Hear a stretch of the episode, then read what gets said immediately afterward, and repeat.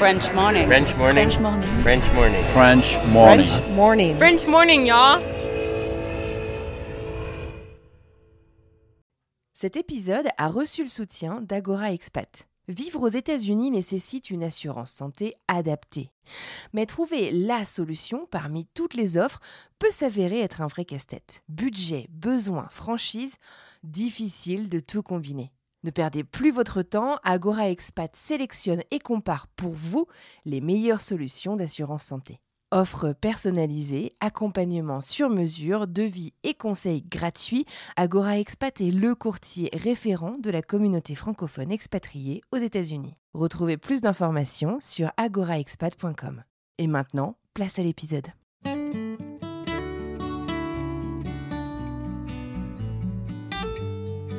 Je voulais pas être prof, mais depuis toute petite, euh, moi, ce que je voulais être, c'était bilingue. Donc ça, faut le savoir. Ok. C'est que depuis petite, mes parents, ils m'en parlent encore. C'est euh, je veux être bilingue et je veux vivre à l'étranger. D'accord. Ou, peu importe? Et bilingue Quand dans quelle langue Dans- quand j'étais petite, le peu importe. Et quand en sixième, j'ai commencé l'anglais, c'était je veux être bilingue en anglais et Mhm. vivre dans un pays anglophone. Et quand j'ai découvert la culture américaine dans une classe d'anglais justement en troisième, et à ce moment-là, ma cousine vivait à New York, euh, Mhm. forcément, Ça met des ça a étoiles dans les yeux. Voilà. Mais par contre, j'étais pas, j'étais pas très très bonne en anglais. Mhm. Enfin, moi au bac, j'ai eu 10 sur 20 en anglais. Mhm. J'étais meilleure en espagnol, Mhm. mais euh, Mais l'anglais, c'était ta langue. mais c'était l'anglais. Je voulais absolument être bilingue en anglais.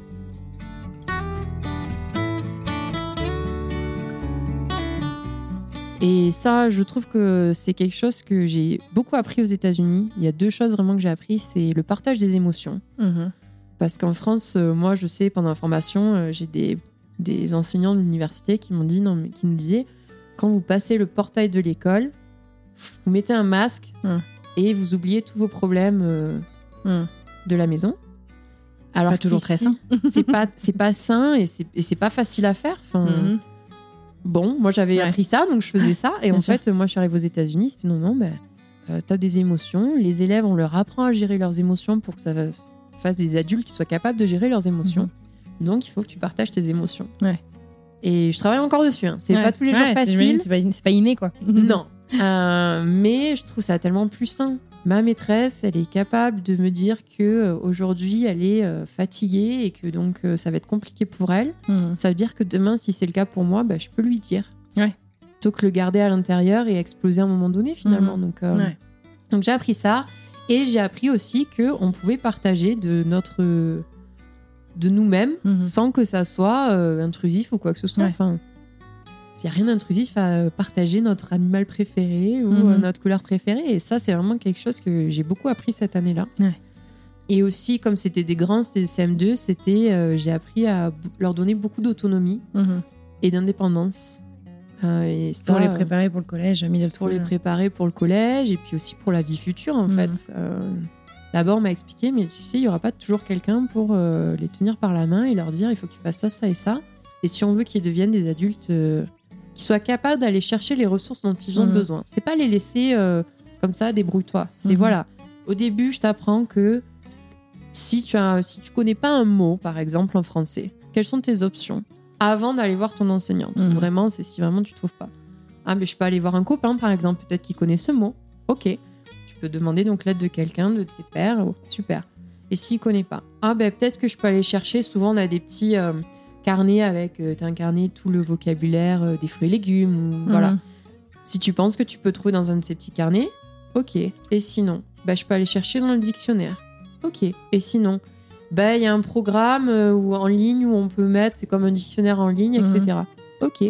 Est-ce qu'on peut arriver à trouver? Bah oui. Mhm. Et forcément, dès qu'on leur donne ces bases, en fait, euh, au début de l'année et qu'on travaille avec eux sur ça, Mhm. À la fin, ils sont euh, indépendants. Enfin, moi, là, Ouais. à la fin de l'année, mes élèves, qui sont pourtant des. Cette année, j'avais les CE1, CE2. euh, si je m'absente, ben, ils- ont le. le- Il y a toujours un adulte, forcément, mais si voilà, je suis malade et qu'il y a un adulte qui connaît pas nos routines, euh, ben, ils savent exactement Mhm. quoi faire. Ils, Mhm. savent, ils ont tous un travail dans ma classe.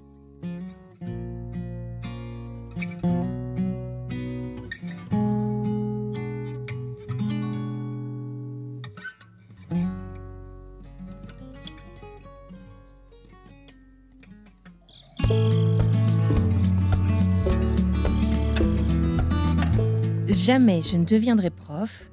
Enfin, sauf si c'est à l'étranger.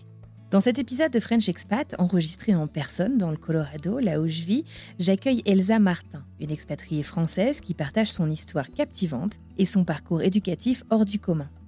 Après deux ans d'études de médecine, puis de biologie, Elsa se rapproche d'un métier qu'elle a pourtant évité à tout prix pendant toute sa vie, celui de ses parents, l'enseignement. Un métier passion qui ne la quittera plus et qui va la mener aux quatre coins du monde. Son objectif ultime étant de devenir enseignante dans une école bilingue aux États-Unis. Oui, mais entre cette prise de conscience et cet enregistrement arrive la pandémie du coronavirus. Et malgré une offre d'emploi en main pour une école américaine, les visas américains sont gelés. Alors Elsa décide de se donner à une autre de ses passions, le voyage. Aujourd'hui, Elsa nous embarque en voyage justement depuis Cambridge en Angleterre jusqu'aux Seychelles, en passant par la France, l'Espagne et les États-Unis. On découvre ensemble les défis qu'elle a dû affronter, les choix importants qu'elle a faits et les leçons qu'elle en a tirées tout au long de son parcours. Cet épisode aujourd'hui s'arrête aux Seychelles. Si vous souhaitez retrouver la suite de l'histoire d'Elsa, rendez-vous dans l'épisode 2, d'ores et déjà en ligne également. Je suis Anne-Fleur Andrely, vous écoutez French Expat, un podcast de French Morning.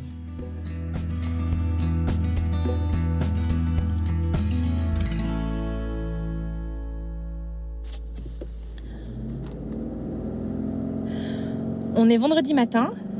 Il pleut à torrent. Je viens de déposer mon fils à son summer camp du jour. Et j'arrive chez moi. Chez moi, il y a quelqu'un qui m'attend pour une interview et c'est une histoire qui m'intrigue beaucoup. Je vais rencontrer Elsa, qui est enseignante dans le nord du Colorado, à Fort Collins, et qui va nous raconter son parcours en tant qu'enseignante, un parcours qui a été semé de pas mal d'embûches et qui a enseigné dans pas mal de coins du monde. Ah, bah voilà, j'arrive chez moi et je crois qu'elle est devant chez moi.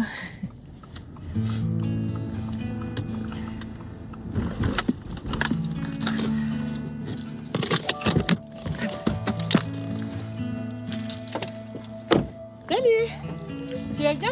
Ça va toi? Ça va Ça va bien Oh bah oui. Quand on peut. Malgré la distance, t'arrives à être plus honneur à ta feuille. Ah, j'ai un peu stressé les horaires. Donc je calcule c'est tout, euh. c'est- c'est Je me suis dit que c'est un peu de froid. Ça dépend lesquels. Ouais, t'as fait bonne route quand même Ouais, ouais, ça Parce que j'ai- quand j'ai vu la pluie, j'ai pensé à toi du coup. Non, ça c'est Il n'y a pas d'inondation franchement. Non, mais tu peux en avoir euh, du coup, Hier je sais soir, j'ai commencé à avoir peur parce qu'il a fait un orage Ah ouais et j'ai vu l'eau qui montait dans le quartier. Oh, sérieux Ah ouais. T'attends pas plus pour là Ah non, deux minutes, vraiment quand t'ai envoyé un message. Cool, et bah bienvenue.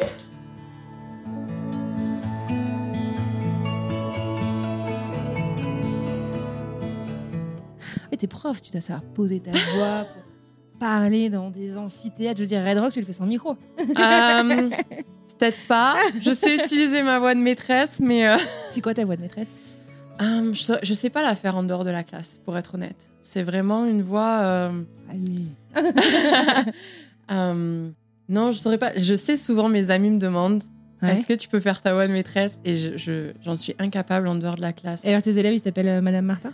Alors non, alors ici, m'appelle Madame Elsa. Ah, Madame Elsa, ok. Euh, mais c'est vrai que j'ai commencé, j'étais stagiaire, c'était Mademoiselle Martin. Ouais. Puis après, j'étais maîtresse Elsa. Et après, j'étais Madame Elsa. Et c'est toi qui imposes ou c'est. euh, non, c'est en la- fonction des écoles. Ouais, ils ont chacun Euh, une manière ouais. différente d'adresser Ouais, les gens, quoi. Ici, euh, moi, dans mon école, c'est vrai que les profs euh, d'anglais, c'est Miss. Ouais. Euh, en espagnol, c'est Señora. Ah, ouais, d'accord. Et du coup, en français, euh. Logique. Ouais, en fait. Voilà. Mais la logique va pas jusqu'au bout, puisque euh, les profs de mandarin chinois, c'est professeur. Donc, euh, Ah, ouais. là où excuse. Voilà. Donc, Bon, on va revenir un petit peu sur ton histoire, hein, parce qu'il Ouais. y a plein, plein de choses à raconter. Avant d'arriver à Fort Collins, il s'en passé oui. des choses. Euh, pas que en France, pas qu'aux États-Unis, ça va être cool. Euh, Est-ce que tu veux d'abord peut-être te présenter? C'est une question un peu traditionnelle que je demande aux gens euh, bah, qui passent à mon micro. Si tu te retrouvais là, aujourd'hui, ce qui est un peu le cas finalement virtuellement, devant une assemblée de Fran- Français établis autour du monde, disons que je sais pas, tu es dans un bar, à la cool, dans un truc où tu rencontres des gens qui vivent un peu autour du monde, qu'est-ce que tu leur dirais? Comment est-ce que tu te présenterais? Et puis surtout, je dirais, qu'est-ce que tu voudrais qu'ils sachent de toi? Question difficile. Euh, Déjà, je m'appelle Elsa. Ce qui est très utile quand euh, on est professeur des écoles après euh, La Reine des Neiges. Ah oui, C'est quand même euh, hyper populaire du coup. hyper populaire. plusieurs fois, j'ai eu tu le n'es cas pas de- blonde. Je ne suis pas blonde. Mais plusieurs fois, j'ai eu le cas de- d'élèves qui pensaient vraiment que j'étais la reine des neiges. Des petits, euh, quand j'ai remplacé en moyenne section, euh, et tout le temps, ils, ils étaient persuadés que. Parce que c'est pas un prénom commun euh, aux US, Elsa? J'ai entendu qu'en français, moi je crois. Mais... Mais même en France, c'est pas ça, ça Mm. revient. Mais Ouais. des personnes de mon âge, il y en a, y en a quelques-unes quand même. hein. D'accord. Mais c'est plutôt bah, maintenant les petits quoi, avec avec le dessin animé. Mais D'accord. oui, donc je m'appelle Elsa, je suis professeure des écoles Mhm. euh, ou maîtresse. Mhm. T'aimes bien conduire? J'adore conduire, euh, j'adore les road trips. J'en ai fait trois aux États-Unis, Ouais. donc euh, j'adore voyager, ça c'est sûr. Je viens de Toulouse, alors Mhm. peut-être que ça va s'entendre. entend un petit truc, on Ça sait pas trop d'où ça voilà. vient, mais peut-être du sud, quoi. Euh, ça s'entendrait un peu plus si on avait enregistré à mon retour de mes vacances en France. Oui, j'imagine. en général, euh, effectivement, c'est, on le remarque beaucoup quand je reviens de France. J'ai enseigné à l'étranger, j'ai fait des stages à l'étranger, j'ai pris mon temps ouais. Parce que mes deux parents étaient dans l'éducation nationale et j'ai toujours dit que je ne voulais pas être prof. Ah oui, d'accord. Voilà. Donc, euh, on en est là. Je suis prof. Ok. Euh, mais, euh, Mais pas dans l'éducation nationale. mais pas dans l'éducation nationale. Donc, non, finalement, t'as un peu rempli ton contrat. Exactement. J'ai quand même eu mon concours, faut le dire. Ouais. Euh, mais euh, j'ai démissionné avant, de commencer pour venir aux États-Unis. D'accord. Euh, puisque quand j'ai eu mon concours, donc en 2021, Ouais. euh, j'ai eu mon visa au même moment. Ouais. J'imagine qu'on y reviendra plus tard, mais mon parcours a été compliqué. là-dessus. Bah oui, oui. Mais donc j'ai contacté Éducation nationale. J'ai dit est-ce que vous pouvez, est-ce que je peux garder le bénéfice du concours un an? Parce que je sais que ça se fait. Ils m'ont dit bah est-ce que vous êtes malade, est-ce que vous êtes enceinte? Non. Ils m'ont dit bah non, faut démissionner alors. J'ai dit ok. T'as quel âge, sans indiscrétion 30 ans. 30 ans. Le bel âge. Voilà, bien. je viens de ok. faire les 30 ans. Alors, bah, reprenons un petit peu le, le fil conducteur de ton histoire. Mhm. Du coup, donc, euh, tu voulais pas être prof. Non. Euh, T'es devenue prof par accident Comment ça s'est passé? Non, alors je voulais pas être prof, mais depuis toute petite, euh, moi ce que je voulais être c'était bilingue. Donc ça faut le savoir, c'est que depuis petite mes parents ils m'en parlent encore, c'est je veux être bilingue et je veux vivre à l'étranger. D'accord. Ou, peu importe. Et bilingue Quand dans quelle langue euh Dans- quand j'étais petite, le peu importe. Et quand en sixième j'ai commencé l'anglais, c'était je dois être bilingue en anglais et Mhm. vivre dans un pays anglophone. Et quand j'ai découvert la culture américaine dans une classe d'anglais justement en troisième, et à ce moment-là ma cousine vivait à New York, euh, Mhm. forcément Ça met des ça a étoiles dans les yeux. voilà. j'ai mais par contre j'étais pas j'étais pas très très bonne en anglais. Mhm. Enfin moi au bac euh, j'ai eu 10 sur 20 en anglais. Mhm. J'étais meilleure en espagnol, Mhm. mais euh, Mais l'anglais, c'était ta langue. mais c'était l'anglais. Je voulais absolument être bilingue en anglais. Ouais. Euh, donc, je suis partie euh, deux semaines pendant l'été à Cambridge, donc en Angleterre, Mhm. prendre des cours d'anglais dans une famille. J'ai recommencé l'année suivante avec une copine, on est reparti. Pareil. Et, mais je trouvais que mon niveau d'anglais était toujours pas bon.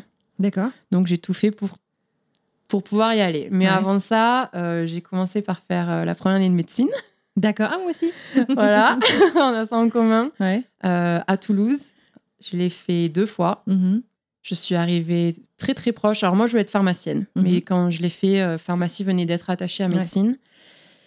J'étais très très très très proche de l'avoir, à tel point que quand j'ai récupéré mes résultats, ils m'ont dit bah, si vous voulez, vous pouvez tenter une troisième fois, ce qui est quand même très rare en général. J'ai dit non, c'est bon. j'ai eu deux années euh, sans, sans vie, Ouais. sans rien. Ouais. euh, faut que je passe à autre chose. Et en fait, euh, comme j'ai eu des bons résultats, j'avais eu la moyenne à mon concours. Il y avait des passerelles sur Toulouse. On Mhm. pouvait choisir soit d'aller en deuxième année de biologie, Mhm. deuxième année d'informatique ou deuxième année de droit. Mhm. Ouais, c'était pareil. J'ai décidé d'aller en biologie parce que pour moi, c'était ce qui ressemblait le plus. Et je me suis dit, bon, voilà, j'ai pas envie de, de partir dans autre chose pour l'instant parce que moi, j'adorais la biologie en plus. Et en fait, euh, dans, à Toulouse, à l'époque en tout cas, je sais pas si ça a changé, mais euh, dans cette filière de biologie euh, cellulaire et physiologie, comme ça s'appelait, on avait le droit de prendre une option. Et moi, j'ai pris l'option accompagnement en technologie et sciences en école primaire. D'accord. Donc, euh, je passais mes mardis après-midi euh, dans une classe à enseigner les sciences pendant un semestre, il me Ouais. semble. Et là, je me suis dit, ouais, finalement, je crois Ça que. euh, Révélation? pas forcément révélation, parce que j'avais fait des, mon stage de troisième en Mhm. maternelle, pas mais. complètement euh, étrangère. euh, Voilà. Mais je me suis dit, finalement, c'est peut-être qui ce qui me ressemble le plus. Ouais. c'est peut-être ce qui me permettra de partir à l'étranger. Ouais. Donc, j'ai choisi de faire ma troisième année, ce qui était une possibilité à Toulouse. Donc, toujours on dépend du, de l'université de sciences en biologie, département biologie, mais c'est une année euh, de préparation au concours de professeur des écoles. Mhm. Donc là, euh, 100% professeur Et du coup, tu voulais écoles. devenir prof de sciences euh, Non, parce que Non, prof, prof des, des écoles, écoles, c'est un style, primaire, c'est ouais. toutes les matières. Quoi. Ouais. Non, parce qu'en fait, euh, j'ai eu souci dans ma scolarité. Enfin, souci, c'est pas un souci, mais moi, j'adorais la géographie, l'histoire, les maths, la bio, les Mhm. langues. Enfin, vraiment un peu de tout. Mhm. Et je me voyais pas enseigner une seule chose. Et euh, je suis pas trop parlant en public. C'est pas, c'est Ouais. pas mon truc. Et je me trouvais plus à l'aise avec les petits qu'avec les grands. Ah, tu trouves que c'est un public plus indulgent ou? Moi, je les trouve durs, les petits. Ils sont durs, mais j'arrive plus facilement à créer un lien. D'accord. Et euh, pour moi, c'était plus, enfin, Ouais. c'était plus facile. Parce qu'en même temps, j'étais, depuis que j'ai 15 ans, euh, j'étais dans les camps de vacances, euh, mono et tout ça. T'as eu ton je- BAFA? Alors, j'ai pas eu mon BAFA, euh, mais parce que j'étais monitrice dans un camp de vacances pour des gagnants d'un concours de maths, le kangourou des maths. Ah oui, ah, je me souviens de ce concours. Voilà, Ben, Ouais, mon papa faisait ça. partie de ceux qui l'organisaient et ils avaient rarement en fait des, des monitrices femmes. Et donc dès que j'ai eu 15 ans, ils m'ont dit est-ce que... euh, D'accord, excellent. Enfin, tout le monde le savait sauf toi, en fait, que t'allais peut-être devenir Ah oui, ah oui, oui, oui. Euh, même mes amis autour de moi, ils m'ont dit... Personne n'était mais- surpris. Ah non Alors, mais absolument pas. M'ont dit, on- depuis, mes familles et amis, ils m'ont dit, mais on a toujours su. Mhm. Enfin, J'étais celle qui, en heure d'études, aidait tout le monde, que ce soit au Ah oui. collège ou au lycée. euh, Ouais, c'était une vocation, en fait. probablement. Mais moi, je la refusais Ouais. pendant un long moment. T'avais besoin de te le prouver aussi, de comprendre, enfin, d'y arriver par toi-même et pas de suivre les traces de tes parents, quoi, un peu. Alors ça et aussi euh, par les expériences un peu compliquées que mes parents ont vécues dans l'éducation nationale. Mhm. Et moi, j'ai vu ce côté-là au niveau euh, famille. Mhm. Et c'est ça qui me dérangeait, je pense. C'est pas vraiment le métier de prof qui me dérangeait. C'est ce que je voyais de ce. Et je pense que c'est pour ça que j'ai accepté de.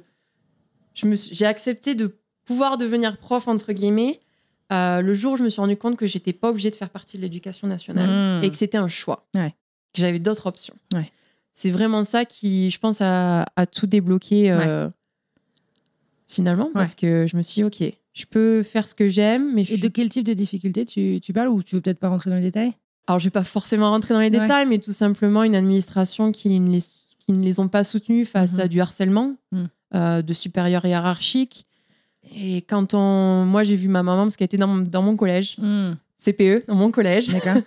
ce qui est pas forcément évident à Mhm. gérer en tant qu'enfant, mais Ouais. j'ai donc j'ai vu ça. Ouais. Et ils avaient trouvé une solution, c'était la mettre dans un autre collège euh, à mi-temps. Et le jour de la pré-rentrée, j'étais chez moi avec ma grand-mère et je reçois un coup de téléphone d'une inspectrice disant Mais en fait, il faut qu'on arrive à joindre votre mère parce qu'on a besoin d'elle dans un autre collège à temps plein. Et je me suis. Et là, je pense que j'étais jeune, hein, j'avais, j'étais en cinquième. Et je pense que j'ai réalisé euh, Ma mère va pas bien. Ils avaient trouvé une solution pour L'aider Mhm. l'aider, même si euh, du coup euh, c'était à 45 minutes de chez nous au lieu d'être Mhm. à 5 minutes. Et en fait, il lui enlève ça. Et je pense que il Mhm. y a pas que ça, parce que mon père a aussi eu des choses Ouais. de son côté, mais je me suis. c'est euh, pas un métier facile. hein. c'est pas un métier facile et tout ce qui était avec les parents. Enfin, combien de fois mes parents ont dû aller porter plainte. euh, Enfin, Ouais. c'est- pas facile et c'est tout ce côté-là qui m'a. Je vais pas dire traumatisé, c'est pas un traumatisme non plus, mais mais ça fait pas rêver quand tu grandis. Voilà. Tu te dis pas waouh, c'est ça que je vais faire. c'est ça. Moi, je suis fille d'enseignante euh, aussi et, et j'ai entendu aussi des histoires. Et te dis, Voilà. Et il y a plein de clichés sur le ah mais ils sont off tout l'été, ça va, c'est Ah oui, pas mais grave. mais il y a, y a- il y a- Non. enfin je veux dire ils l'ont pas volé. Quoi. Et puis off, euh, enfin, je, sens- je Mm. défends aussi mon métier, mais Mm. moi, j'ai vu mon, mon père qui était prof de maths. Euh, effectivement, moi, quand j'étais à la maison, il bossait pas. Mhm. Par contre, quand je me couchais, Mm. lui, il préparait, et Comment même sa journée, là, hein. il est retraité, hein, mais euh, il préparait euh, jusqu'à minuit, Mhm. minuit et demi. Enfin, voilà. Mhm. Ma mère est en CPE, c'est différent. Mhm. Mais il y a plein d'à côté aussi, Mhm, mais il n'y a sûr. pas le travail à la maison. Mais effectivement, enfin, moi, mon père, quand je me réveillais prendre un verre d'eau euh, à 11h30 du soir, euh, je le voyais en train de bosser. Quoi. Mhm, mhm. Et jusqu'à, euh, jusqu'au dernier mois avant d'être retraité. euh, Ouais. Ouais. Donc, non, effectivement, moi, ça me faisait pas rêver, Ouais. mais d'être dans une classe et aider les enfants. En fait, très rapidement de, des histoires quand même positives que me racontent, parce que mes parents avaient quand même beaucoup d'histoires positives. Je trouvais qu'ils avaient un impact extraordinaire. Et c'est surtout quand euh, il y avait des élèves qui nous arrêtaient euh, au supermarché, dans la rue, ou moi j'allais voir les matchs de foot du TFC avec mon père et il y avait euh, un de ses anciens élèves qui avait un, un food truck. Mhm. Et à chaque fois, c'était euh, merci beaucoup, vous vous rendez pas compte. Et ce genre de choses, je me Ouais. disais, ouais, quand même, ils ont un C'est impact incroyable. Ouais. énorme en tant que prof. Et j'ai- et j'aimais ce côté-là, me Mhm. dire, bon, il y a des enfants qui n'ont pas la chance d'avoir des personnes quand ils rentrent à la maison. Donc, pourquoi pas être cette personne quand ils sont à l'école Ouais. ouais. donc effectivement, voilà, je me suis orientée vers ça. J'ai fait des stages, beaucoup de stages.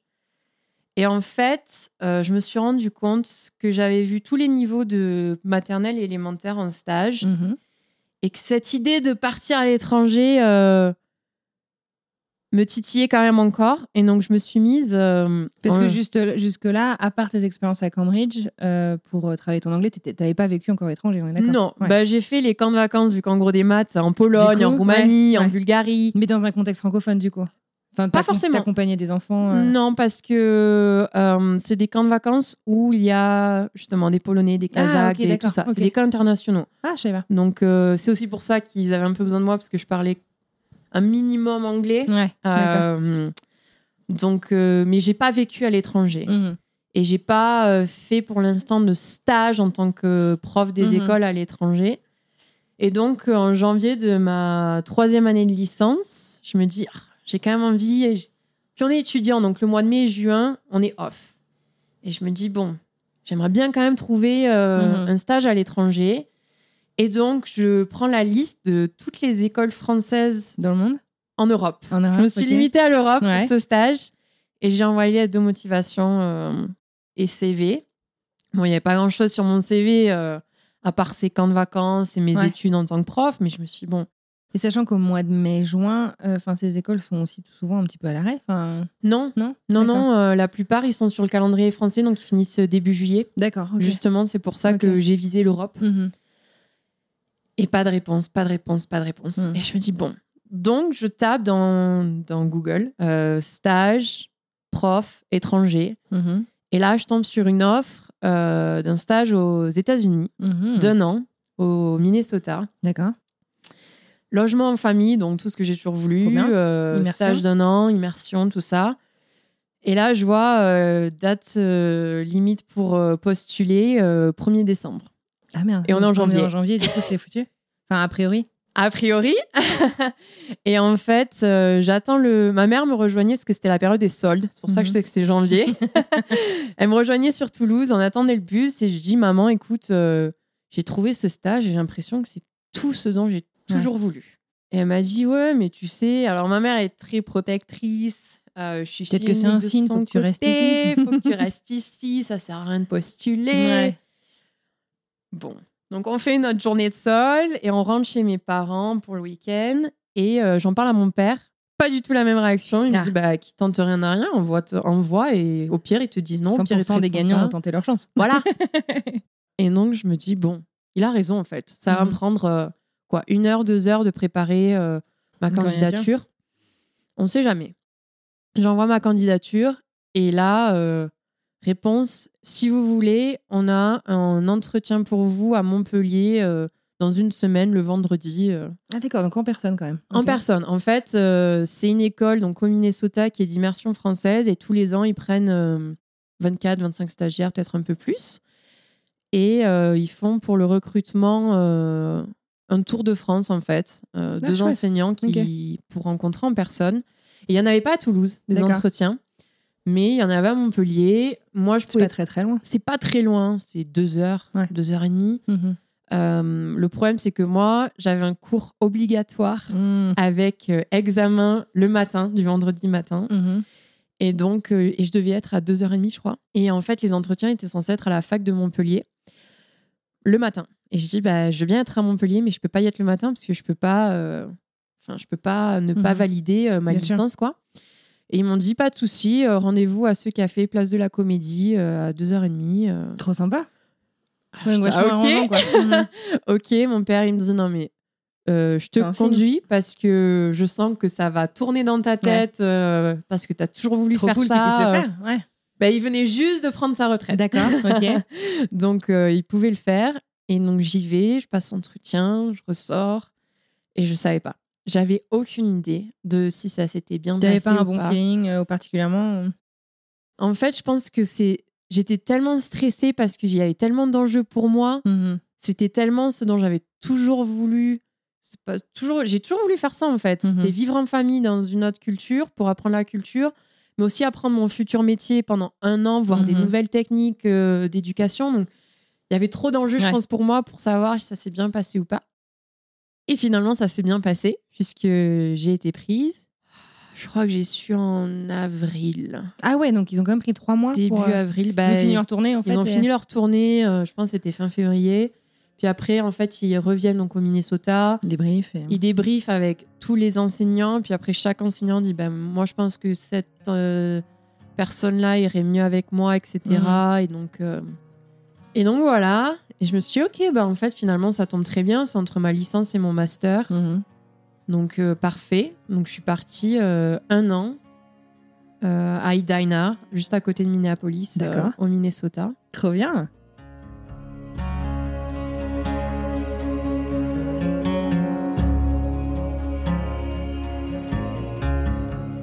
T'es déjà allé aux États-Unis ou pas? J'étais allée en vacances l'été précédent, mais voilà, j'avais fait New York. euh, Oui, t'avais pas Minneapolis, c'est quand même, enfin le Minnesota, c'est quand même. Je savais même pas où c'était. Ouais. C'est-à-dire que quand Ouais. j'ai postulé, je, enfin, je connaissais pas du tout le Ouais. Minnesota, je savais pas le localiser sur une carte. euh. Alors, je suis sûre qu'il y en a plein qui savent pas ce que c'est. Tu veux nous le Alors, situer sur la le carte Minnesota, c'est la frontière au nord du Minnesota, c'est le Canada. Mhm. À l'est du Minnesota, ça va être le Wisconsin et Chicago. Mhm.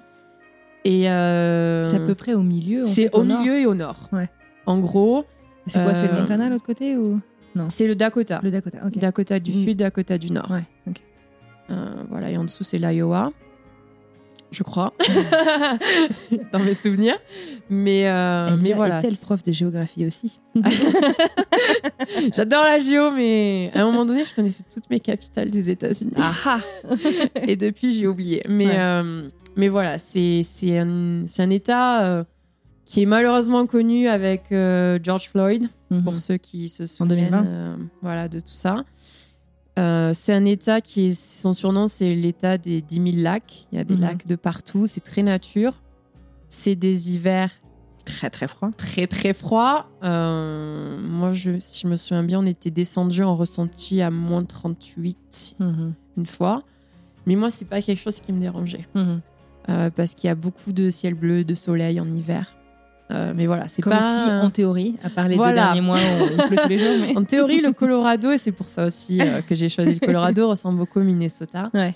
Mais c'est un état ouais, où il y a plein de choses à découvrir. Mhm. Mais après, il y en a qui connaissent par certaines séries, parce qu'il y a des personnages qui déménagent au Minnesota et c'est tout le temps ce stéréotype. Mais qu'est-ce que tu vas faire au Minnesota Ouais. avec euh, ces tempêtes de neige et Prince, ça c'est pas Minnesota Exactement, Prince Ouais. est du Minnesota, Bob Dylan Ah du ouais, nord du. Minnesota. Ok.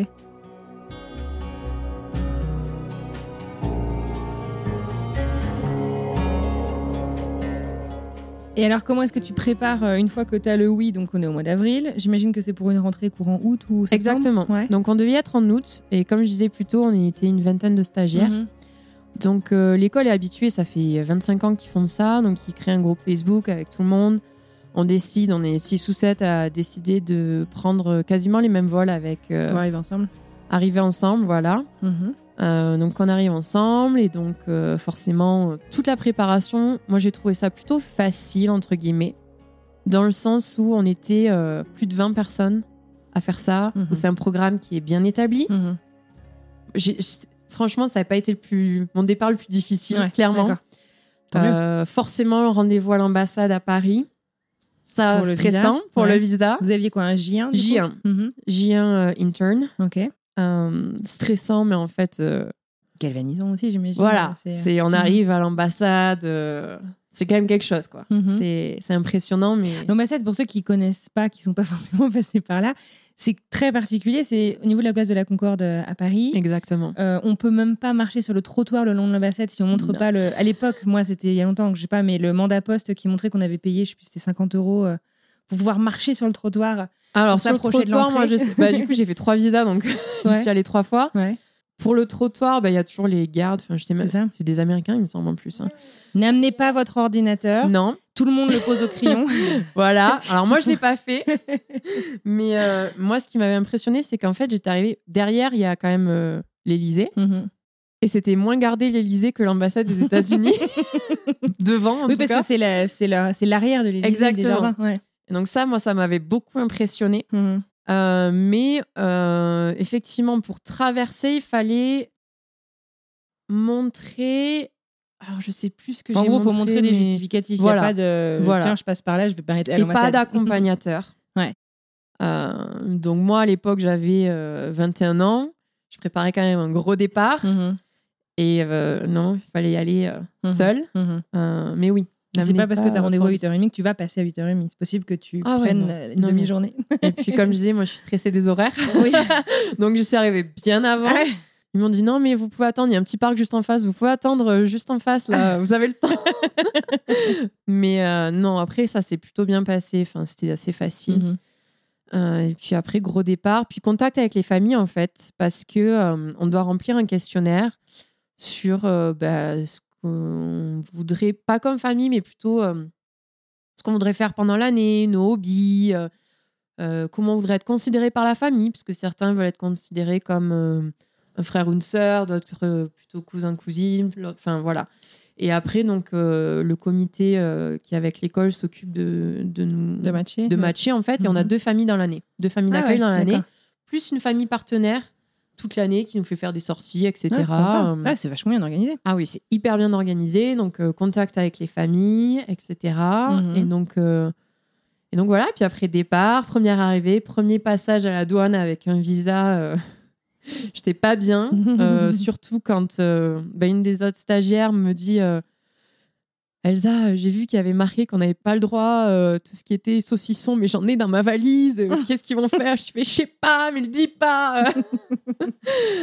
Donc, Des euh, vrais problèmes de français, quoi. voilà, exactement. Et puis voilà, les familles nous récupéraient, nous attendaient avec la petite pancarte. euh, Comme dans les films Exactement. Le, le ballon. euh, Alors, pas les ballons. Enfin, en tout cas, moi, ma famille n'avait pas les ballons, Ouais. mais euh, ils avaient la petite pancarte et ils étaient. Je crois qu'ils étaient tous là. Parce que moi, ma famille, avait euh, les parents et quatre enfants. mhm. Euh, je crois qu'ils étaient tous venus m'accueillir. Trop si bien. Je me souviens bien. Mais voilà, puis après, début de l'aventure. Et puis, c'est. Je crois que c'est une des meilleures années de ma vie, ouais.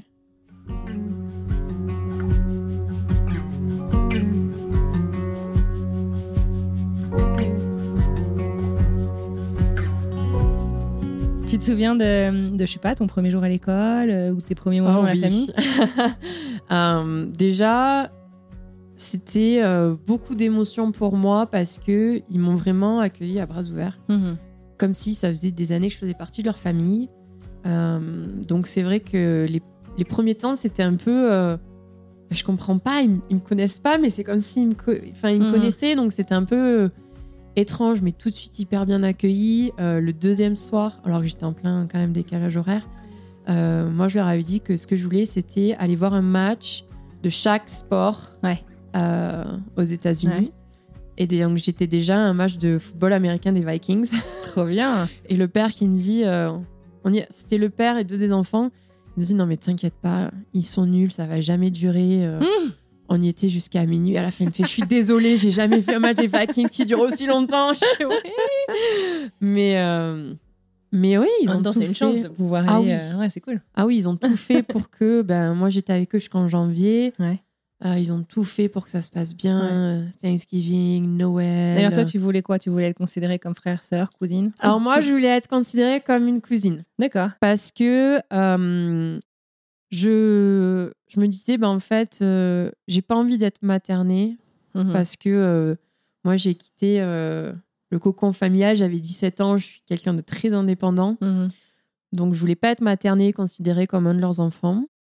Mais je voulais pas être considérée comme une, Une étrangère une non plus, étrangère non plus. Mhm. Euh, donc, et on a finalement très bien réussi à trouver cette place et Ouais. c'était exactement la famille qu'il me fallait. Trop bien. Me laissant mon indépendance, mais aussi en même temps, c'est des petites choses tout bêtes, mais si j'avais prévu de dîner avec eux et qu'au dernier moment, euh, on me disait, bah viens, on va faire une partie de tennis, ça va durer un peu plus longtemps, je leur envoyais un message, quoi. Ça restait Mhm. quand même... euh, Ouais. Je vivais chez eux. Ouais, Donc, ouais, ça, t'es euh, pas à l'hôtel, quoi. Voilà. Mais euh, non, non, on a... et je continue à les voir. Enfin, moi, je Ouais, te Minnesota hyper régulièrement. C'est vrai. Euh, bah là, ça fait deux ans que je suis au Colorado. La première année, j'y suis allée à Thanksgiving et à Noël. Ah L'année dernière, j'y suis allée à Thanksgiving. Cette année, je vais probablement y retourner à Thanksgiving.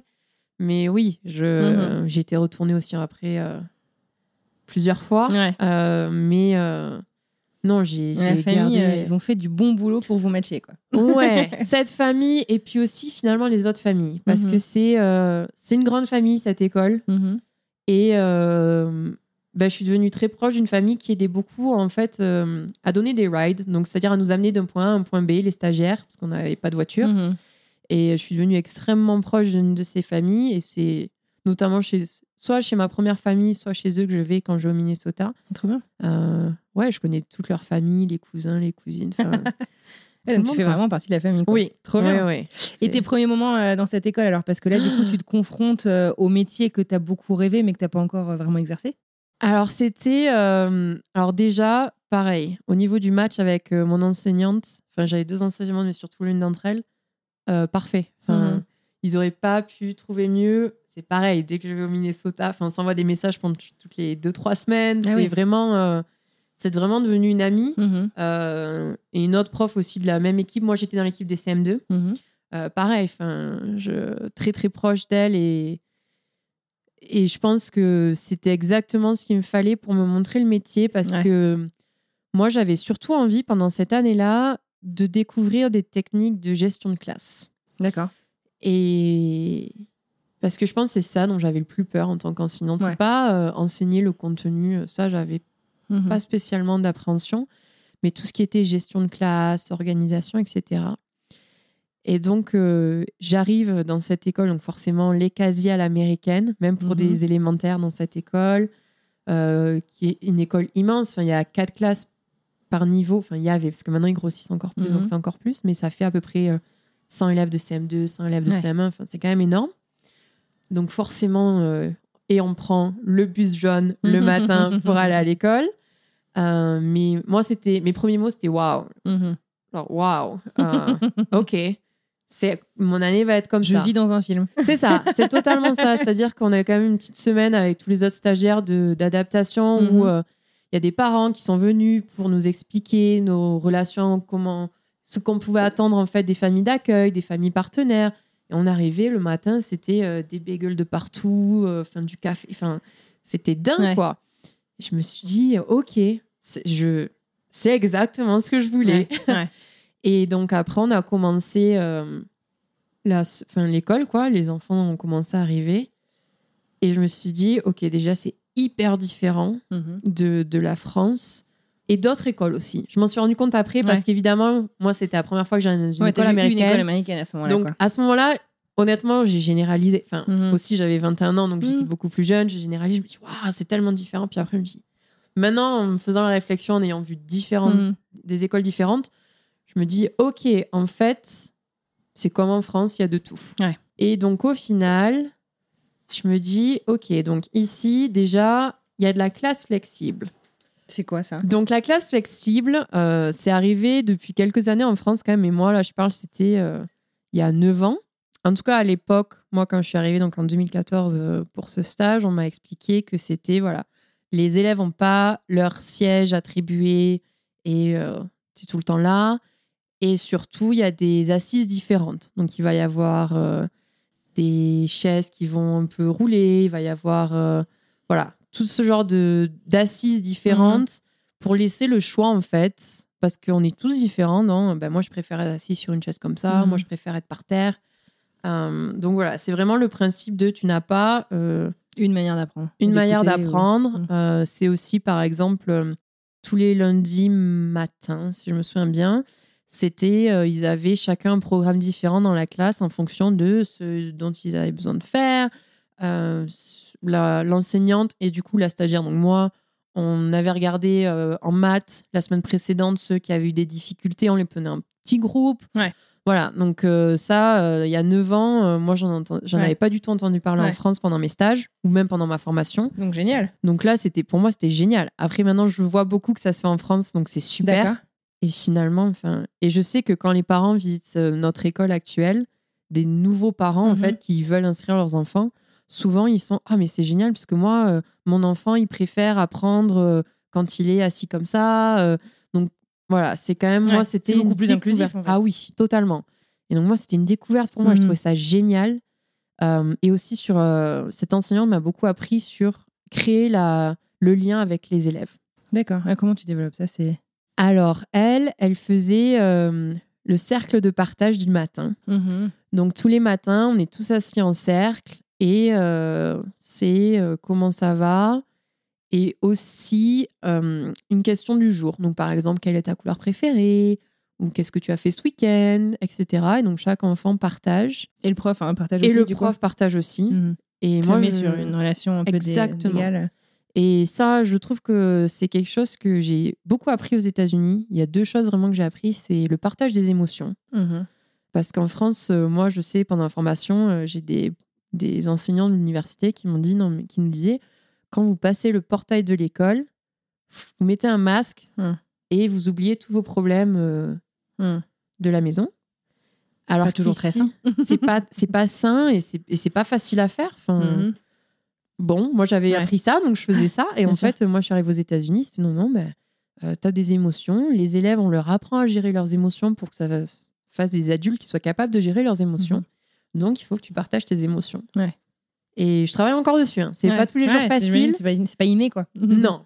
Euh, mais je trouve ça tellement plus sain. Ma maîtresse, elle est capable de me dire que euh, aujourd'hui, elle est euh, fatiguée et que donc euh, ça va être compliqué pour elle. Mhm. Ça veut dire que demain, si c'est le cas pour moi, bah, je peux lui dire. Ouais.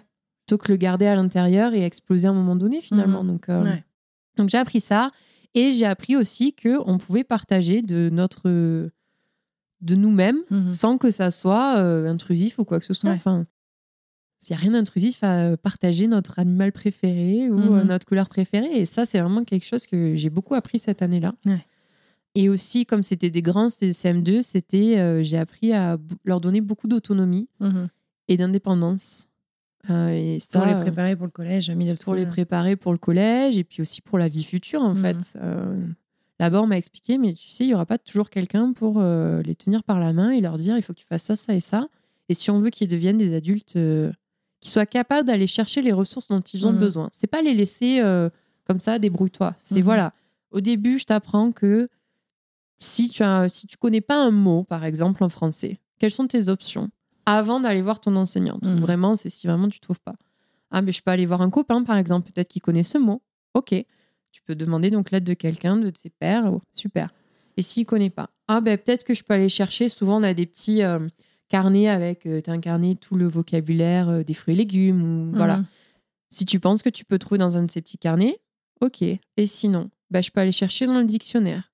Ok. Et sinon, bah, il y a un programme euh, où, en ligne où on peut mettre, c'est comme un dictionnaire en ligne, Mhm. etc. Ok.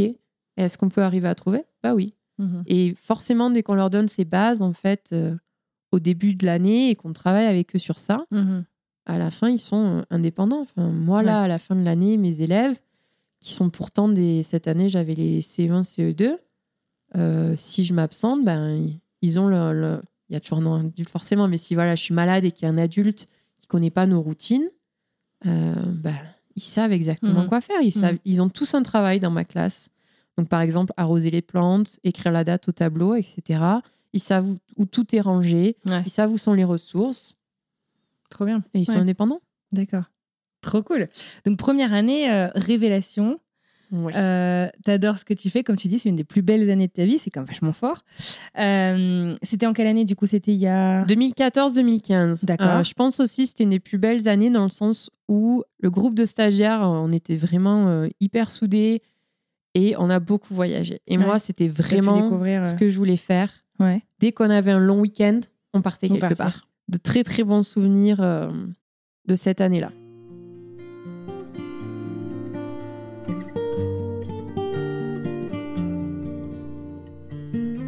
Donc du coup, arrive la fin de cette première année euh, de stage aux Ouais. États-Unis. Donc toi, initialement, ton plan, c'était d'avoir cette année de stage césure et de retourner faire ton master. C'est ça, C'est ce exactement ça. Euh, j'ai fait ça, mais pas totalement. Évidemment. C'est-à-dire que forcément, en fait, euh, cette année-là, j'ai eu la révélation de- du système d'immersion. Euh, parce que donc le système d'immersion, c'est vraiment enseigner une langue étrangère, mais enseigner les maths dans cette langue étrangère et- Mhm. et, pas forcément un public qui a des Français dans sa famille. Ouais. Mhm. dans sa famille. Et là, je me dis, mais en fait, c'est ça que je veux faire. C'est exactement ça que je veux faire, mais comment je vais réussir Ouais. à devenir prof en école d'immersion, Donc dans- forcément à l'étranger. forcément à l'étranger. Alors, en France, ça se développe. hein, il y a des écoles. Alors, ça fait longtemps qu'il y a des écoles d'immersion en occitan, par exemple, je sais, moi, dans la région, ou en, en allemand, ou euh, en corse, ou en basque. Mais euh, si je voulais le faire en France, c'était en anglais. Et il y a très, très peu. Ça se développe en ce Mhm. moment, mais il y a quand même très, très peu d'écoles d'immersion anglaise en France. D'accord. Donc forcément à l'étranger, et c'est pas un système qui existe partout à l'étranger, parce qu'on ne parle pas de lycée français à l'étranger, on parle Ouais. d'école d'immersion Mhm. locale. Là où ça a commencé, c'était le Canada, donc c'est là où il y a le plus d'écoles d'immersion, euh, c'est au Canada. Donc je me suis dit, ok, il y a le Canada, il y a les États-Unis, et c'est à peu près tout pour moi. D'accord, ok. Euh, Il y en a quelques-unes, il me semble aussi en Belgique, mais euh, voilà, Mhm. c'est pas beaucoup de pays, mais je me dis bon, j'ai qu'une licence pour l'instant et j'ai envie d'en savoir plus. Mhm. J'ai envie de connaître plus du système éducatif anglo-saxon. J'ai envie de j'ai envie de plus. Mhm. Et donc à ce moment-là, en fait, quand je suis toujours euh, dans cette école d'immersion au Minnesota, euh, on nous fait passer une offre pour être assistante de français dans un college, donc une université, au Minnesota. Et je me dis, ok, mais pas l'année prochaine. Ouais. J'ai besoin de rentrer, commencer mon master, parce que sinon, Je le ferai jamais. je le ferai jamais. donc, euh, je. Alors, j'avais oublié un petit détail, pardon, c'est que j'étais inscrite au master pendant que j'étais aux États-Unis D'accord. pour en fait redoubler et pas avoir faire toutes les démarches de candidater. D'accord. Ok. Mais en fait, au dernier moment, donc en fin mai, euh, j'ai toute l'année, j'ai envoyé des messages en disant Vous êtes sûr J'ai pas besoin de passer, même à distance, euh, un des examens euh, pour dire quand même que voilà, je suis pas Mhm. un fantôme, j'existe et que je peux redoubler. Non, non, non, non, non, non, t'inquiète pas, on connaît ta situation. Et en fait, euh, Mhm. mais deux semaines avant la fin, je reçois un mail. Il faut absolument que tu passes au moins un examen du semestre 1, un examen du semestre 2, sinon tu peux pas redoubler. Donc pendant mon road trip, j'avais l'ordi et je faisais euh, le début de mon mémoire en fait. D'accord. Donc j'ai dû réfléchir en deux semaines à ce que je voulais faire comme mémoire. Euh, donc voilà, donc on a alterné pour conduire, mais effectivement, quand je, je n'étais pas en train de conduire, Ouais. j'étais à l'arrière en train de- de- d'essayer de, faire ça. Quoi. Hmm. Euh, et donc je me dis, bah, je suis obligée de rentrer de toute façon pour faire mon master 1, sinon après c'est Ouais. fichu. Puisque... Donc je suis rentrée faire mon master 1, euh, je ne l'ai pas fait à Toulouse, je l'ai fait à Foix, donc en Ariège, pas si loin, à une heure Ouais. de Toulouse. Parce que c'était une plus petite structure, je me suis dit, ils vont plus comprendre mes besoins. À ce moment-là, normalement, le, le Master 1, euh, c'est pour préparer le concours. Ouais. On passe le concours. Moi, j'étais là, euh, non, on ne me ferait pas passer le concours cette année. Hmm. Je suis pas prête, j'en ai pas envie, je- je- j'ai besoin de plus avant de me lancer dans cette aventure. Mhm. Euh, donc, ils étaient hyper compréhensifs. Enfin, vraiment, il n'y a pas de problème. Et moi, en fait, je me suis sentie tellement détendue de pas avoir cette pression au concours, surtout que tous les autres l'avaient, Mhm. Que je crois que c'est une des années où j'ai le mieux réussi finalement parce que euh, je me dis, mais en fait, euh, tous les dossiers qu'on doit faire, je les, fais pour le plaisir. Je choisis des sujets qui me plaisent parce que voilà, il n'y a pas euh, l'objectif concours. Mais j'apprenais beaucoup et en fait, on devait faire deux stages pendant l'année. Un stage donc en octobre, novembre, euh, je crois que c'était une ou deux semaines d'observation. Donc je l'ai fait dans une école à Foix, en maternelle. Et je me suis dit, ok, bon, ben maintenant la boucle est bouclée. J'ai vu tout ce que je pouvais voir euh, à fond euh, de la petite section au CM2 euh, en France. Donc, je vais faire un stage à l'étranger est encore. J'avais déjà passé Retour un an, mais bon. amours. Et donc, je demande est-ce que c'est possible? Ils me disent euh, oui, tu peux le faire en février, parce qu'il y avait un deuxième stage à faire de deux semaines. Mhm. J'ai dit, mais moi, si je pars, c'est pas deux semaines, c'est au moins un mois, parce que le temps qu'on s'adapte à la culture, à Mhm. tout ça.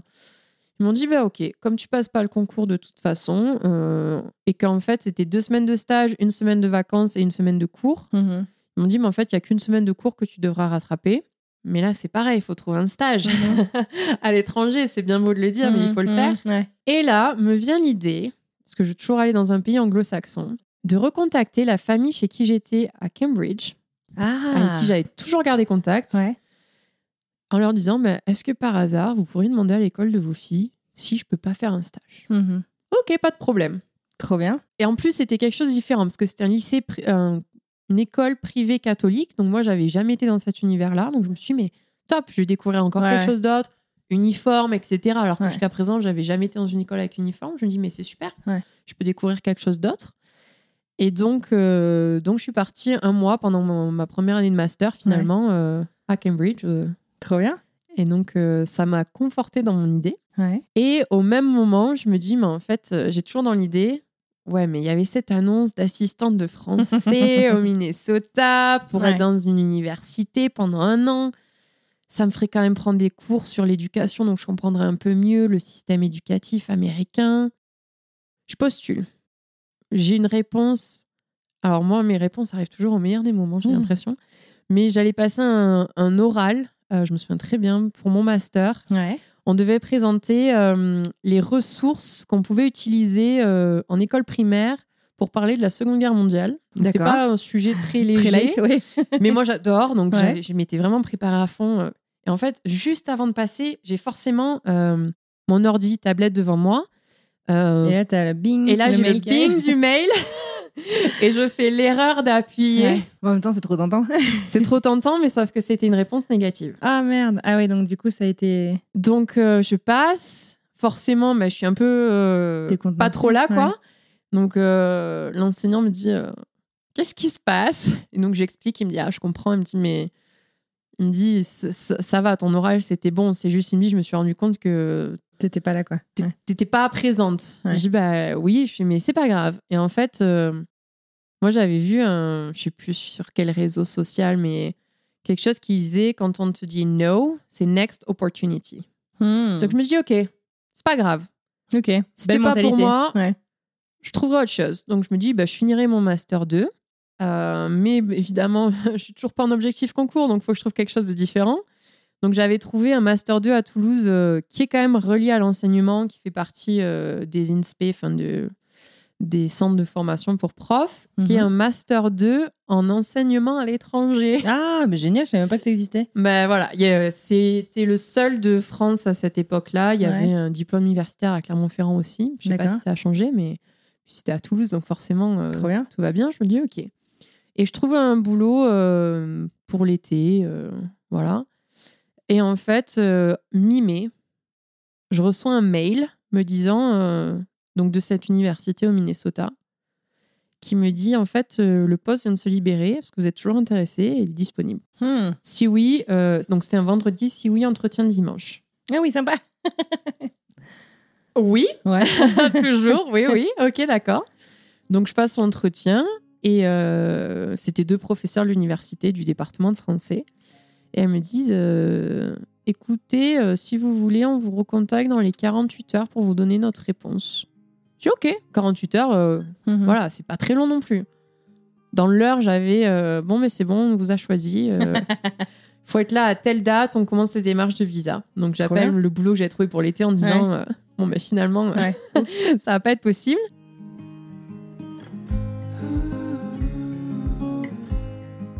Pour la petite histoire, donc je reviens sur mon prénom, je m'appelle Elsa et l'université s'appelle Saint Olaf College. Ah, Donc autant vous dire que tous mes amis m'ont dit non mais tu peux pas, enfin tu peux obligé, pas y aller. t'es obligé d'y aller là. Et pour ceux qui ne connaîtraient pas la Reine des Neiges, c'est qui Olaf? C'est le bonhomme de neige. Voilà. Voilà, donc Olaf est le bonhomme de neige, Elsa c'est la reine. Euh, dans ma première famille d'accueil, la maman s'appelait Anna, donc Qui est voilà, la sœur euh, qui est la d'Elsa. sœur d'Elsa. donc voilà, euh, le dessin animé La Reine des Neiges m'a un peu suivi partout. Ouais. Mais euh, donc voilà, je me dis ok, ben entre mon master 1 et mon master 2, je vais faire mon année d'assistana aux. États-Unis. Euh, donc je suis arrivée là-bas, j'étais euh, entre guillemets responsable de la maison francophone, donc j'étais dans une des maisons de l'université avec euh, 7 ou 8 autres étudiants qui apprenaient le français ou qui étaient natifs francophones. Et pareil, une autre de mes meilleures années à apprendre. je prenais que des cours d'éducation quasiment Mhm. Plus tennis. J'ai eu le droit de prendre les cours de Trop tennis. Euh, Et euh, quelques autres cours, euh, par exemple, j'avais Family Studies, donc c'était tout ce qui était l'étude de la famille, les connexions dans les familles, etc. Mhm. Il y a un cours qui était passionnant, c'était Introduction to Race and Ethnic Studies, donc c'était tout ce qui était sur les ethnicités, tout Mhm. ça. c'était vraiment top. Trop bien.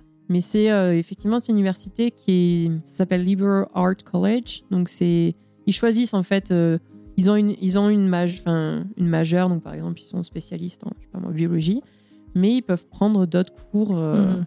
à côté quoi. Et moi je trouvais ça passionnant. Et en dehors de ça, je devais 10 heures en fait de mon temps au département de français. Donc Mhm. il y a une classe que j'enseignais ou que j'accompagnais entre guillemets.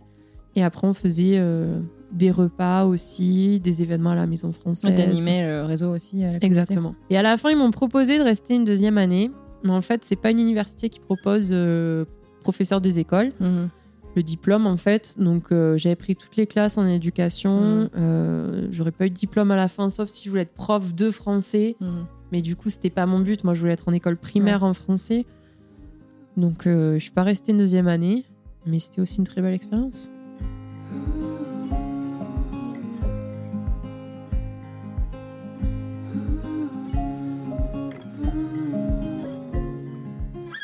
Donc du coup, au retour, avec cette fois-ci l'idée de te faire ton M2. Exactement. Donc Ton je fais, mon, je fais mon M2 enseigné à l'étranger.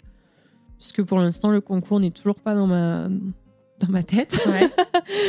Et euh, je fais ce M2 euh, qui était, enfin, où j'ai vraiment beaucoup aimé parce que ça nous a appris plein de choses, parce que on a étudié des systèmes éducatifs différents.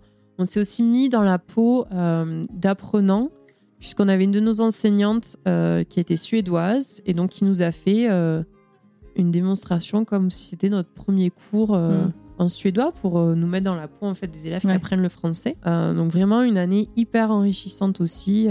mais c'est la fin. J'ai mon master 2, je fais quoi? Ouais. Et je me dis, bah, il faut que je parte à l'étranger. J'ai toujours voulu ça. Mhm. Euh, je me suis concentrée du coup sur le Canada et les États-Unis. Et en fait, le frein, c'est que je n'ai pas euh, le concours de prof des écoles en France. Ouais. Pour les visas, pour le Canada, etc. Mais certaines écoles, finalement, aux États-Unis, euh, vu que j'ai de l'expérience, que j'ai le diplôme, ça compense. D'accord. Et donc, euh, on m'offre un poste, je dirais pas où, mais aux États-Unis. Et euh, je me dis, bah super, de toute façon, je dois partir donc là-bas mi-août. Mhm. Et j'avais fait l'été précédent, en fait, j'étais manager, entre guillemets, mais du programme de français dans un camp de vacances international en Suisse. D'accord. Et prof de français en même temps pour les étrangers euh, dans ce camp de vacances. Et donc, je leur ai dit, bah, si vous voulez, moi, je reviens le mois de juillet, parce que je dois juste partir en août, etc. Donc, j'y vais fin juin, début juillet. Et en fait, euh, fin juin, j'ai toujours pas de nouvelles pour mon visa. J'envoie Hmm. des messages et c'est bizarre parce que j'ai quand même fait deux visas précédemment Mhm. et Ouais, ça se passait pas comme ça. c'était pas comme ça, quoi. Et, euh, et donc, j'envoie des mails. J'étais donc en Suisse, euh, au milieu de la montagne, euh, avec mes élèves, et je Mhm. reçois un mail me disant ben, En fait, ça va pas le faire, on va pas vous faire votre visa. Pourquoi? Pour l'un d'entre eux, je crois que c'était le J1 teacher, donc le J1 prof. J'étais pas restée deux ans en dehors des États-Unis, j'étais restée qu'un an pour Ah ouais. l'instant, donc je pouvais pas. Et le H1B, qui est un autre visa qui est encore mieux, parce que j'avais pas assez d'expérience. Je me suis dit, bon, ben ok, pareil, même mentalité que la dernière Next fois. opportunity. Next opportunity. Trop bien. Mais je me dis, je me laisse le temps, donc euh, je préviens mes responsables euh, en Suisse. Je dis, bah en fait, je vais pouvoir rester jusqu'à mi-août, jusqu'à la fin de vos camps de vacances. D'accord. Tant mieux, finalement. Enfin, t'es contente. Quitte à être là, Ouais. euh, je reste là. Ouais. Et en fait, je me dis, mais j'ai pas envie de passer mon temps libre euh, pendant le camp de vacances à chercher à fond un boulot. Ouais. Je vais en profiter. Et en fait, en septembre, je tu feras ça tranquillement. Ouais. Et donc, euh, c'est un camp international, donc on vient tous de, de pays différents dans les animateurs, etc. Et donc, je me suis fait des amis dans partout, notamment une amie euh, espagnole qui me dit mais, mais viens à Grenade en fait, enfin, viens passer une ou deux semaines, euh, c'est le moment ou jamais, t'as pas de boulot, Mhm. on a fini le camp de vacances. Je dis ok. Et en fait, quand je suis chez elle, elle me dit mais vas-y, montre-moi un peu ton site. Donc, c'est le site enseigné à l'étranger. On trouve euh, toutes nos annonces pour être prof à l'étranger. Et là, je vois quelques postes qui m'intéressent. Et j'en vois un en Australie notamment. Mais c'est un poste de remplacement sur six mois. Et je me dis, bon, ça peut me faire six mois, quoi. Mhm. Enfin, pourquoi pas? Et euh, le dernier jour, je vois un poste aux Seychelles. Ah ah. Mais c'était euh, rentré au 1er septembre. Et moi, j'étais à Grenade jusqu'au euh, 3 septembre. Donc je me dis, bah, tant pis, c'est que c'est- pas, pour, que c'est moi. Ouais. Donc, euh, je je passe quand même l'entretien quand je suis en Espagne euh, pour l'Australie. Mais je me dis, ça, ça m'a l'air bien compliqué au niveau, parce qu'il fallait que je fasse un PVT, parce qu'il pouvait pas Migration, me ouais. ouais. Je me dis, bon, est-ce que pour six mois, ça vaut le coup? Je réfléchis, mais je suis pas hyper convaincue. Mhm. Je me dis, j'ai pas l'impression que c'est là où je dois aller. Mhm. Et donc, je rentre. Et forcément, en fait, comme je vais partir avant la Suisse, mon idée, c'était je vais en Suisse, puis après, je pars aux Mhm. États-Unis. Donc, j'avais vidé mon appartement, tout Ah était oui. chez mes parents. Ouais. Donc, retour chez papa, maman. Surprise. Et vraiment en mode, euh, bon, je vais me reposer. Donc, euh, je suis clairement chez eux, dans mon lit en pyjama. Et je me dis, bon, je sais que les Seychelles, la rentrée, c'était il y a deux jours, mais je vais envoyer mon CV et ma lettre de motivation. Mm. Et je pense même pas dix minutes après avoir envoyé, j'ai un coup de Les fil mecs, sur mon téléphone quoi. des Seychelles. et en fait, je réponds pas. je me dis, mais c'était un scam en fait. Enfin, Ah oui. pourquoi on m'appellerait aussi vite C'est que quelqu'un voulait récupérer des numéros de français. et- Enfin, tu vois, mais vraiment. Ah euh, oui. Ouais, ouais. je me dis, mais non. Et en fait, le numéro rappelle. je dis, bon, s'il rappelle quand même, c'est que. Mhm. Et donc, je décroche et c'était le directeur euh, de l'école française des Seychelles qui me dit, est-ce qu'on peut faire un entretien là tout de suite? Et là, je me regarde de haut en bas. euh, En pige. en pige, ouais, clairement, dans le lit, euh, pas coiffé. Et je dis, ben oui, est-ce que vous pouvez me donner 15 minutes le temps que j'allume mon ordinateur, puisque je préfère faire ça euh, sur l'ordinateur que, euh, que sur le téléphone. C'était Mhm. surtout vraiment pour Ouais. m'habiller, quoi. et donc, euh, et mon père, je me souviens, donc on a deux étages chez mes parents. Il était en train de cuisiner, c'était presque l'heure du repas. Et euh, je lui dis, euh, papa, parce qu'on a un bureau commun avec mon père, je lui dis, papa, tu montes pas dans le bureau, euh, j'ai un entretien, euh, je vais peut-être partir aux Seychelles. Et il me répond, ouais, ouais, bien sûr, Euh, le repas est bientôt prêt. Donc je mets vite fait euh, une chemise, je me coiffe et je fais l'entretien. Et le directeur me dit, bon, ben, on vous donne la réponse euh, très rapidement. Ben oui, très rapidement, c'était dans l'heure en fait. Ah. Et il me disait, euh, il m'a il dit, est-ce que on- dans trois semaines, vous pouvez être là? Je dis, bah, si euh, au niveau de l'immigration, enfin moi je connais pas Mhm. l'immigration Ouais, aux Seychelles, quoi. Et il me dit, non, non, les papiers seront bons, il y a juste l'ambassade qui doit signer un papier, et puis après, euh, vous venez, et il Mhm. n'y a pas de problème. Je dis, bon, ok, d'accord. Donc je descends, je fais, ben. Il me dit, est-ce que vous pouvez me donner votre réponse dans les 24 heures? Je descends, je dis à mon père, bon, ben. Je crois en fait que ça, c'est vraiment ce qui se passe là. Je pars aux Seychelles dans trois semaines.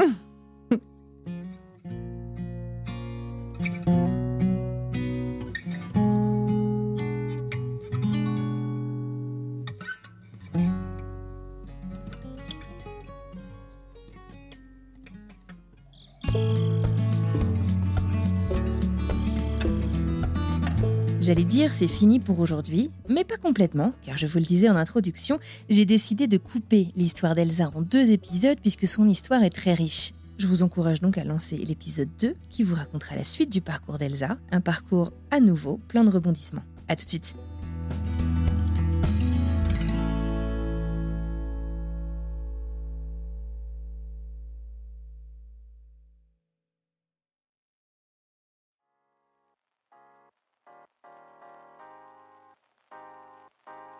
Vous venez d'écouter un podcast réalisé par moi-même, Anne-Fleur Andrely, mixé et habillé par Alice Krief et produit par French Morning. French Expat n'est pas le seul podcast de French Morning. Pour retrouver tous les podcasts du groupe, rendez-vous sur frenchmorning.com slash podcast. À bientôt!